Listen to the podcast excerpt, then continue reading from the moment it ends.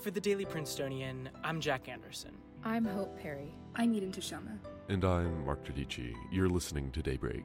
In this Daybreak special series, we're taking you through the last few weeks of Princeton's fall 2021 semester. This is A Tale of Many Emails, Episode 4 Breaking News and What Comes Next. It's Monday, December 27th.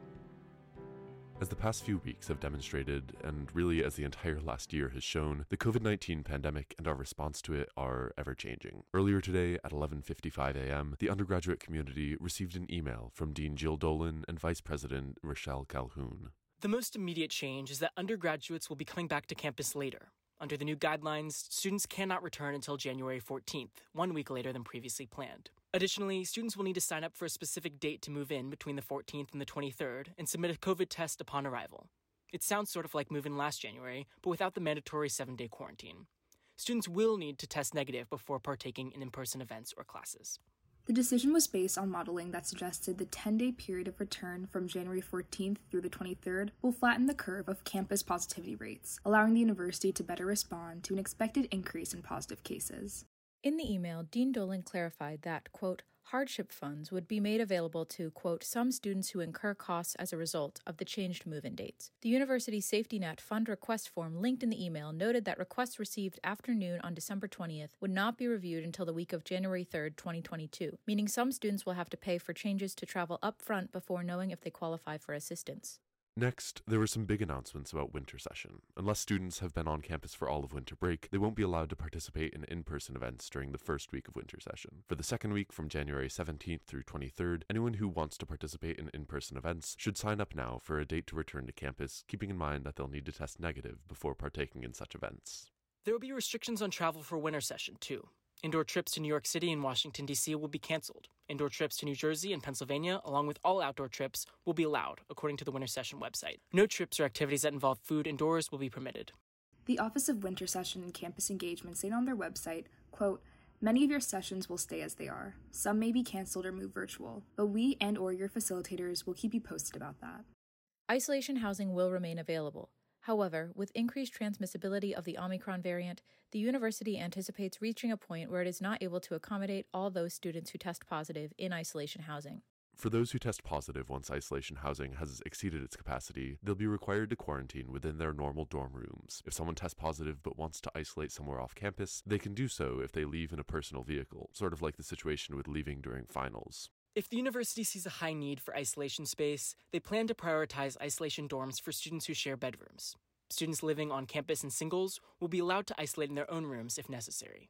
Students who were on campus last spring will remember some restrictions on personal travel. Those will be making a return under the new rules. Starting January 8th through at least mid February, no personal travel will be allowed outside of Mercer County and Plainsboro Township. It seems that some winter session trips are exempt from this, though. As previously mentioned, winter session trips to anywhere in New Jersey and Pennsylvania are still on. Another important change for students the restrictions on in person gatherings that were implemented in December will remain in place until mid February. That means that undergrads must limit any residential gatherings either on or off campus to 20 people, and that any other indoor gatherings may not include food or any activities that require people to take off their masks. As previously announced, the university is now requiring students to receive a vaccine booster by January 31st, or 30 days after they become eligible. The University Vaccine Clinic will continue offering booster shots at Jadwin Gym, starting back up again on January 5th. So that's where we're at. A fourth major email to wrap up this month has brought back restrictions on move in, gatherings, and travel, and will likely make the first few weeks of the semester feel a bit like last spring, but with one key difference. Classes are still in person. According to Deputy University spokesperson Michael Hotchkiss, this has always been key to the school's planning for the spring. In an email just last week, he reminded us that, quote, the university has made a commitment to continue in person residential education at this point in the pandemic. So, even before today, we could have guessed at some of the major features of the upcoming semester. In fact, we already knew a lot about what the next couple months would look like both here and at other schools throughout the Northeast. At Princeton, most spring study abroad programs have been canceled after a feasibility review conducted by OIP, Global Safety and Security, and University Health Services. As for the summer study abroad programs, Hotchkiss says the university doesn't yet have a clear prediction about whether or not they'll be able to run. A few weeks ago, Harvard announced it would be moving its January activities online for undergraduates. This meant that basically the equivalent of our winter session would be made virtual. Regardless, the decision got lots of coverage as Harvard's move made it the first Ivy to set up a virtual plan for the first month of 2022.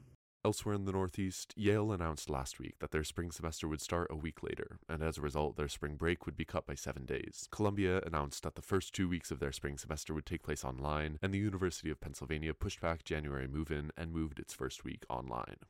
Brown and Dartmouth served as points of contrast before Princeton joined them on that front today. In a letter to the campus community on December 21st, Brown University President Christina Paxson wrote that, quote, We do not anticipate any significant changes to the university operations or activities in the coming weeks. Dartmouth announced on December 17th that they were planning to stay in person for their winter quarter, starting in January, though they did announce updated restrictions amid the Omicron surge. Cornell has been quiet, interestingly. They were the first to sound the alarm on an Omicron variant surge, as their Ithaca campus averaged over 250 student cases per day between December 11th and 15th. Since then, their campuses remained mostly shut down moving into holiday break, but they haven't made any announcements about the upcoming semester other than requiring a booster shot. We reached out to quite a few schools to see if they'd be willing to give us more details on their planning processes for the spring. Harvard, Yale, NYU, Rutgers University, Penn, and Dartmouth College didn't respond to requests for comment. Cornell and Columbia didn't answer any specific questions, instead, referring us to their COVID 19 resource sites. There's still a lot we don't know about how these guidelines will play out on campus. For example, dining halls will offer grab and go meals for students to take before they receive negative test results. But it's unclear whether those same options and requirements will be in place for students in eating clubs. There's also some uncertainty surrounding isolation housing. In a December 17th message to the Dartmouth community, it said, quote, students who test positive for the virus may be required to isolate in their residence or dorm room with their roommates. Princeton's email today didn't go quite as far, instead saying if there is a, quote, high need for isolation space, they'll prioritize the isolation dorm for students who share bedrooms, but this is a deviation from the policies of the past few semesters. There will be a USG Senate Town Hall on January 5th, 2020 at 4 p.m. with Dean Dolan, Vice President Calhoun, and other Princeton administrators. You can register to attend and submit questions in advance through the links included in the email announcing the event. Classes for now seem likely to be in person as planned when they begin on January 24th. Dean Dolan's email stated that students must receive a negative test before attending their first class. If we've learned anything from the past two years, it's that all these rules are still subject to change. Dolan indicated that the current guidelines will be in place until mid February, but if conditions change, another email could come and upend life on campus yet again, and we'll be there to keep you up to date. That's all for Daybreak today, and that's all for A Tale of Many Emails. Today's episode was written by Jack Anderson, Jenna Elliott, Hope Perry, Eden Teshome, and me. Sound engineered by Hope Perry and produced under the 145th Managing Board of the Prince. Our theme was composed by Ed Horan, class of 2022. For the Daily Princetonian, I'm Mark Dodici. Have a great day, and we'll see you in January.